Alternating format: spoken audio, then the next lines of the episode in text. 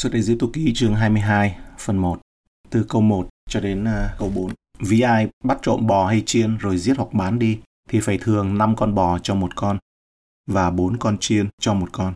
Nếu kẻ trộm đương cậy cửa mà bị bắt và đánh chết đi thì kẻ đánh chết chẳng phải tội sát nhân. Song nếu đánh chết trong khi mặt trời đã mọc rồi thì bị tội sát nhân. Kẻ trộm phải bồi thường bằng chẳng có chi thì sẽ bị bán vì tội trộm cắp mình. Nếu vật mà kẻ trộm đã lấy hoặc bò, lừa hay chiên hãy còn thấy sống trong tay thì kẻ trộm phải bồi thường gấp 2. Luật chống trộm cắp đã được nêu trong 10 điều răn là chương 20 câu 15. Dưới đây là những nguyên tắc cụ thể hơn được đưa ra cho các thẩm phán để họ có thể áp dụng nguyên tắc đó trong đời sống hàng ngày và quản lý sự công bằng của người dân Israel. Nếu mà ai bắt trộm bò hay chiên rồi giết hoặc bán đi sẽ bị phạt nặng hơn cho việc này vì hành động như vậy nó chứng tỏ thấy có chủ ý ăn cắp. Người đó phải bồi thường theo luật pháp của Môi-se, không đưa một người vào tù vì tội trộm cắp, thay vào đó yêu cầu kẻ ăn trộm phải khôi phục lại những gì đã lấy trộm cộng với những cái hình phạt bổ sung tương xứng. Trong đoạn này, hình phạt có thể là từ 500%, nó cao tối đa đây là 500%. Nghĩa là ăn trộm một con bò mà mổ giết rồi thì phải đền 5 con. 400% là trộm một con chiên đã mổ hoặc giết và bán. Một con chiên đền lại 4 con.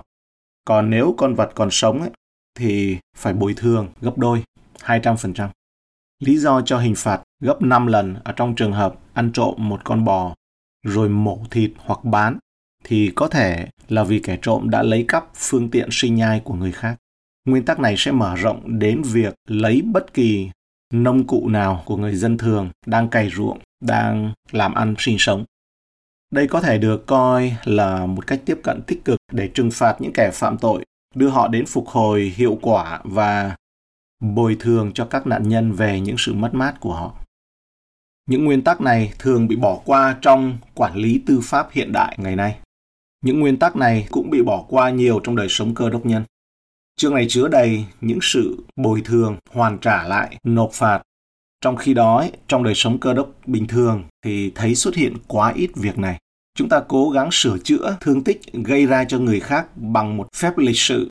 Chúa dạy thì bảo đến xin lỗi, nhưng mà sự xin lỗi nó không đủ. Mà chúng ta thì ngần ngại trong rất nhiều trường hợp là phải nói lời thẳng thắn. Tối thiểu đó là nói rằng tôi nhận rằng tôi đã sai. Con cái Chúa, chúng ta cần nên lưu ý mà học cái câu này. Nhận rằng tôi đã sai.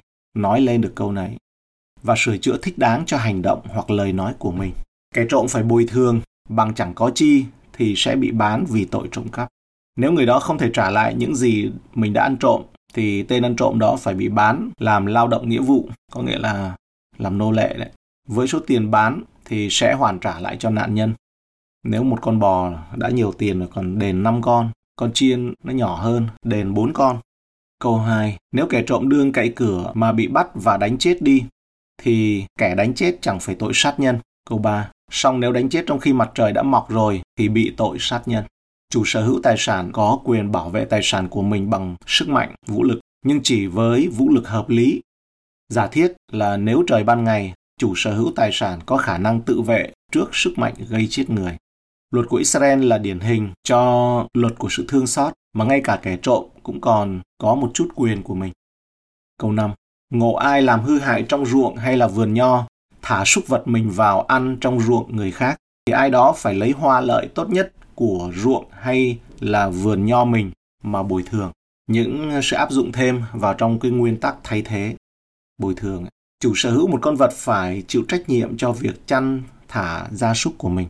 Anh ta phải có nghĩa vụ tôn trọng tài sản của người lân cận ở nơi trên cái vùng đất chăn thả đấy. Vì vậy con người phải chịu trách nhiệm không chỉ về tổn hại mà họ gây ra mà còn về tổn hại mà họ có thể gây ra. Mặc dù họ có thể không cố ý thiết kế cái thiệt hại nó xảy ra từ cái sự vô ý đó. Sai lầm khác của chúng ta không chỉ bởi những gì chúng ta làm hoặc được phép làm mà còn ở những gì chúng ta bất cẩn không làm. Lấy hoa lợi tốt nhất của ruộng hay là vườn nho mình mà bồi thường. Đây là một hình phạt công bằng và đủ quan trọng, là lý do để người dân thường đừng cho phép gia súc của mình ăn cỏ một cách bất cẩn và phá hoại. Những luật này cũng bắt đầu bằng cách nhấn mạnh vào tội bất cẩn. Sự thật được nhấn mạnh là không ai được sống cuộc sống của mình trên cơ sở ích kỷ hoặc là hoàn toàn chỉ cho mình, sống cho mình và gây cái điều sai trái cho người lân cận. Nếu mà như vậy thì nó sẽ trở thành một tội lỗi trước Đức Chúa Trời trong lĩnh vực luân lý và đạo đức. Lấy cái lý do là vô ý, bất cẩn. Và đây là chúng ta nhớ là trong sách Gia Cơ thì nói nếu ai biết điều lành mà không làm thì là tội lỗi, tức là thụ động. Câu 6. Nếu lửa nổi đốt bụi gai và cháy lan qua lúa đã bó, mùa màng hay là đồng ruộng thì kẻ nổi lửa đó phải bồi thường trọn mọi vật đã bị cháy. Người ta cũng cần bồi thường trong trường hợp phá hoại hoặc sơ suất dại dột, ngay cả khi người này giữ tài sản của người khác. Hệ thống luật pháp của Môi-se có quan điểm cao về trách nhiệm cá nhân, ngay cả với tài sản của người khác. Điều này chuyển thành mối quan tâm thích đáng đối với tài sản của người khác ngày nay. Một cơ đốc nhân, nếu mà anh ta lùi xe, đụng vào xe của người khác, thì chắc chắn sẽ để lại lời nhắn và đứng ra chịu trách nhiệm khắc phục thiệt hại, chứ không phải là bỏ chạy khi không có chủ nhân. Một cơ đốc nhân sẽ có bảo hiểm thích hợp cần phải lo trước, đảm bảo rằng họ có thể bù đắp cho tổn thất của người khác. Nếu ai đó đưa cho bạn thứ gì đó để giữ cho họ, thì bạn phải chịu trách nhiệm về nó như một người quản lý. Nguyên tắc này cũng bao gồm những gì mà Đức Chúa Trời giao cho chúng ta để quản lý hoặc coi giữ cho Ngài. Câu 7 đến câu 8. Khi ai giao tiền bạc hay đồ vật cho kẻ lân cận mình giữ, rủi bị trộm cắp tại nhà kẻ lân cận đó, nếu tên trộm đã bị bắt được thì nó phải thường gấp 2. Nếu kẻ trộm không bị bắt được thì chủ nhà cho gởi phải dẫn đến trước mặt Đức Chúa Trời, đặng thề rằng mình chẳng hề đặt tay vào tài vật của kẻ lân cận mình. Bồi thường được trả theo số tiền hoặc là tỷ lệ đã xác định trước, nó không phải là tùy ý của nạn nhân hay là thẩm phán. Câu 9. Trong mọi việc gian lận nào hoặc về một con bò, một con lừa, một con chiên, áo sống hay là một vật chi bị mất mà có người nói rằng quả thật là đồ đó thì phải đem duyên cớ hai đàng đến trước mặt Đức Chúa Trời. Kẻ nào bị Ngài xử phạt phải thường bồi cho kẻ lân cận mình gấp 2. Theo luật của Israel, chủ sở hữu không bị mất quyền sở hữu chỉ vì đồ vật bị mất. Nếu một người khác tìm thấy đồ vật và chủ sở hữu yêu cầu nó, thì nó sẽ được quyết định bởi các thẩm phán. Có một đồ vật đã bị mất, người chủ sau đó nhìn thấy một đồ vật tương tự nhưng thuộc sở hữu của người khác, hàng xóm và tuyên bố nó là của mình. Thì người Anglo-Saxon, ở đây là giống người Anh, người Anh quốc, thì họ có luật rằng người tìm được của thì là người giữ của, người giữ đồ. Có nghĩa là không phải là sở hữu, chỉ là giữ thôi. Một đồ vật bị mất vẫn thuộc quyền sở hữu của chủ sở hữu ban đầu. Người sở hữu đó có thể lấy lại nó ngay. Người nào bị Ngài xử phạt phải thường bồi cho kẻ lân cận mình gấp 2. Nếu có tranh chấp liên quan đến việc mất tài sản, thì những thẩm phán đã nghe bằng chứng điều tra và quyết định ai đúng ai sai. Bên có tội phải bồi thường gấp đôi, cho dù họ là bị can hay bị cáo, phải trả cho việc buộc tội hoặc kiện cáo sai. Trước mặt Đức Chúa Trời, cái chữ này là hai đàng mà đến trước mặt Đức Chúa Trời. Khi mà có việc kiện tụng thì phải đem duyên cớ hai đàng đến trước mặt Đức Chúa Trời. Trong tiếng Hebrew thì bản gốc, chữ này là Elohim, tiếng Việt là Đức Chúa Trời. Thì Đức Chúa Trời cũng chưa phải là chính xác. Mà trong các cái bản khác thì là trong bản tiếng Đức và tiếng Anh thì nói là đây là những thẩm phán. Họ dịch là những thẩm phán. Mà Elohim là số nhiều. Thì dựa trên các cái câu trong Thi Thiên 82 câu 6 mà tiếng Hebrew có thể được dịch một cái nghĩa khác là các thần. Và vì vậy các thẩm phán thì có thể được gọi là các thần. Có nghĩa là đến trước mặt những vị đó, các vị đó. Và nơi ngự trị của cơ quan tư pháp thì được gọi là nơi thánh. Trong Truyền đạo chương 8 câu 10, ông Trép cho rằng Truyền đạo 8:10 thì nói rằng ta cũng thấy những kẻ gian ác chết và được chôn cất hẳn hoi từ đất thánh đi ra hay là từ nơi thánh đi ra. Dân trong thành chóng quên những việc ác mà người chết đã làm. Đó cũng là sự hư không. Thì cần có thời gian để chúng ta học thêm, nhưng mà chúng ta tóm gọn ở đây thôi, tức là cái chữ trước mặt Đức Chúa Trời này có thể hiểu đó là trước mặt các thần. Câu 10. Nhược bằng người nào giao lừa, bò, chiên hoặc súc vật nào khác cho kẻ lân cận mình giữ và bị chết, gãy một giò hay là bị đuổi đi, không ai thấy. Luật này xem xét tình huống khi điều gì đó đáng ngờ xảy ra. Một con vật được người khác chăm nuôi, hộ, bị chết, bị thương hoặc bị xua đuổi, thất lạc.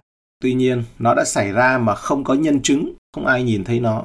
Lời khai của bị can có được chấp thuận trong những trường hợp như vậy không? Câu 11 này. Thì hai đàng phải lấy danh Đức Giê-hô-va mà thề, hầu cho biết rằng người giữ súc vật có đặt tay trên tài vật của kẻ lân cận mình chăng? Người chủ con vật phải nhận lời thề và người kia chẳng bồi thường. Trong những trường hợp như vậy, chủ sở hữu của súc vật có nghĩa vụ phải chấp nhận lời khai đã tuyên thệ của bị can, trừ khi có bằng chứng cho thấy sự nghi ngờ hợp lý về tính trung thực của bị can. Nguyên tắc này là nền tảng của ý tưởng của chúng ta rằng một người đàn ông vô tội cho đến khi được chứng minh là có tội. Trong trường hợp này, lời thề của người đàn ông được coi là sự thật trừ khi có bằng chứng cho điều ngược lại. Câu 12 đến 13. Còn nếu con vật bị bắt trộm thì người lãnh giữ phải bồi thường cho chủ nó. Nếu con vật bị thú rừng xé chết, người lãnh giữ phải đem nó ra làm chứng, sẽ không phải bồi thường vật bị xé đó. Việc giết thịt sẽ cho thấy rằng người chăn tuy không thể ngăn chặn điều đó, nhưng anh ta đủ tỉnh táo để ngăn chặn việc nuốt chửng con vật. Người chủ con vật phải nhận lời thề, mặc dầu chủ sở hữu của con vật bị tổn thất, anh ta không được phép đòi bồi thường thiệt hại bằng cách buộc tội và đền bù từ một bên vô tội. Anh ta phải chấp nhận kết cục mặc dầu công lý vẫn không đền bù cho anh. Có một suy nghĩ song song trong Tân Ước rằng các tín đồ nên tránh đưa các việc kiện tụng pháp lý giữa những cơ đốc nhân với nhau cho những người quan xét, quan tòa của thế gian. 1 Cô-rinh-tô chương 6, câu 1 đến câu 8. Họ nên để vấn đề để trong vòng hội thánh anh em xét xử cho. Câu 14-15. Ví ai mượn người lân cận mình một con vật mà nó gãy một giò hoặc bị chết, không có mặt chủ thì ai đó phải bồi thường. Nếu chủ có mặt tại đó thì không phải bồi thường. Nếu con vật đã cho mướn thì giá mướn thế cho tiền bồi thường. Những nguyên tắc hoàn trả này áp dụng vào việc cho vay mượn. Nếu một người đàn ông vay bất cứ thứ gì từ người hàng xóm của mình, các nguyên tắc về trách nhiệm và sự hoàn trả cũng được áp dụng cho việc vay mượn. Giả định rằng nếu chủ sở hữu đang ở với con vật hoặc là đồ dùng, cái công cụ, là bất cứ một cái thứ gì đó mà có mặt của chủ sở hữu, khi nó được người khác đang sử dụng, chủ sở hữu phải chịu trách nhiệm chăm sóc và sử dụng đối tượng khi mà người chủ sở hữu có mặt ở tại đó. Nếu chủ sở hữu không có mặt thì cái người vay, người mượn ấy, phải đứng ra chịu trách nhiệm. Không có mặt chủ thì ai đó phải bồi thường. Đây là nguyên tắc đơn giản để hướng dẫn các thẩm phán. Những bên có tội phải bồi thường. Sự phân biệt phải được thực hiện theo sự công bằng và công lý, không chỉ đơn giản là để thưởng cho bất kỳ ai chịu tổn thất. Đôi khi mất mát là phải gánh chịu, cũng phải gánh chịu thôi, và không trách ai được. Câu 16. Nếu kẻ nào hòa dụ và nằm với một người gái đồng trinh chưa hứa giá, thì kẻ đó phải nộp tiền sính và cưới nàng làm vợ. Điều luật này nói về đạo đức và phẩm giá. Biện pháp khắc phục tình trạng quan hệ tình dục trước hôn nhân. Một số cho rằng đoạn văn này không cấm quan hệ tình dục trước hôn nhân, nhưng thực ra nó đã cấm, hoặc ít nhất là không khuyến khích mạnh mẽ ở trên thực tế, bởi vì nó yêu cầu một người đàn ông phải kết hôn hoặc cung ứng đứng ra chịu trách nhiệm cho một người phụ nữ mà anh ta đã quan hệ tình dục trước hôn nhân. Trinh nữ trong tiếng Do Thái là Betula, là một người con gái chưa lập gia đình, luôn được cho là còn Betula. Dụ dỗ một cô gái đồng trinh, tiếng Do Thái là thuyết phục cô ấy quá mức bằng những lời lẽ đường mật, và điều này khiến cho những cô gái dại dột chết mê, chết mệt, thì kẻ đó phải nộp tiền sính và cưới nàng làm vợ. Luật này không cho phép là quan hệ tình dục ngoài hôn nhân. Cả Cựu Ước và Tân Ước đều nói rằng quan hệ tình dục mà ngoài hôn nhân đều mang lại hậu quả lâu dài, mà cái tiếng ngày nay mà được cho phép, thậm chí luật pháp còn cho phép nữa. Đó là quan hệ tình dục ngoài hôn nhân, là phá hoại gia đình. 1 Cô-rinh-tô chương 6 câu 15-16. Anh em há chẳng biết thân thể mình là chi thể của Đấng Christ sao? Vậy thì mình có nên lấy chi thể của Đấng Christ mà làm thành chi thể của điếm đĩ chăng? Đức Chúa Trời nào nỡ vậy? Anh em há chẳng biết người nào kết hiệp với điếm đĩ thì trở nên một xác với nó sao? Vì có chép rằng hai người sẽ đồng nên một thịt. Đây là một luật cực kỳ khôn ngoan và nhân đạo, mang tình người, và phải có tác dụng mạnh mẽ chống lại những trò dụ dỗ và gian dâm, kể cả ngoại tình. Bởi vì người vi phạm biết trước rằng khi lạm dụng tình dục một gái đồng trinh thì phải cưới nàng và phải cho nàng của hồi môn, tức là ở đây cứ quy về thóc trong cái luật này. Luật này khuyến khích cả nam và nữ coi trọng trinh tiết của người phụ nữ. Vì một người đàn ông đã lấy một cô gái mà không trả giá cho cô dâu mà anh ta phải trả, nếu mà không làm thì ai sẽ trả bây giờ? Trinh tiết con người không phải là vô giá trị và không bỏ qua được. Tuy nhiên, luật này đã khuyến khích việc chăm sóc và gìn giữ trinh tiết của người phụ nữ cho đến khi kết hôn và tạo những hoàn cảnh thuận lợi cho họ để nuôi con. Nó gây tổn hại lớn cho nền xã hội và văn hóa khi chính phủ làm việc chống lại giá trị trinh tiết và cố ý hoặc là không ủng hộ những hành vi không coi trọng phẩm giá đạo đức của nó, hoặc là khuyến khích việc hạ thấp trinh tiết và trong trắng cho đến khi kết hôn. Nó gây lộn xộn trong xã hội. Một người đàn ông đã minh họa giá trị của trinh tiết bằng câu chuyện có thật về một người bạn sở hữu một cửa hàng đồ cổ và có một chiếc bàn cổ rao bán. Chiếc bàn trị giá $600 nhưng được đánh dấu xuống còn $300, giảm giá.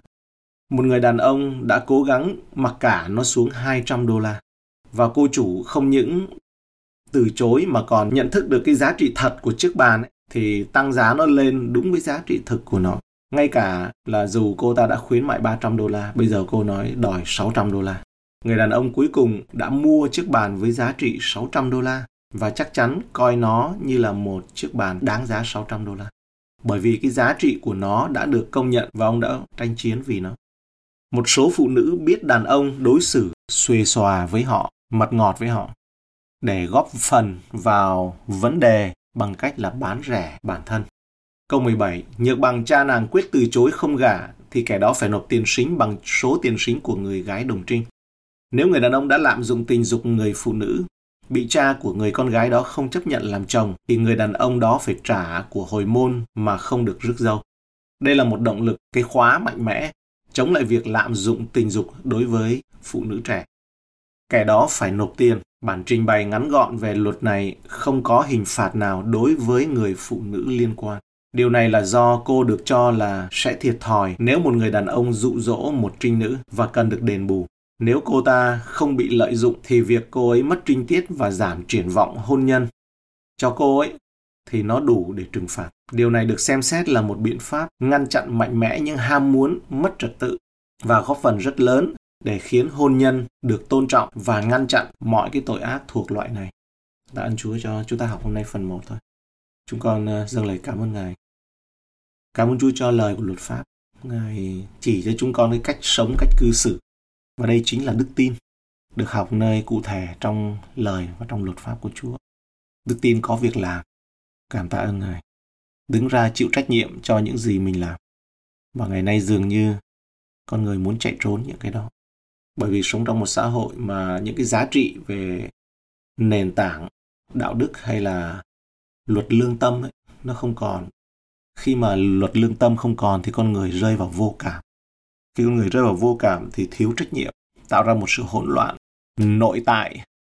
Vậy thì một sự mà lộn xộn trong xã hội ngày nay ấy, nó xảy ra bên ngoài chỉ là giọt nước tràn ly mà thôi. Bởi vì cái nội tại nó đã có.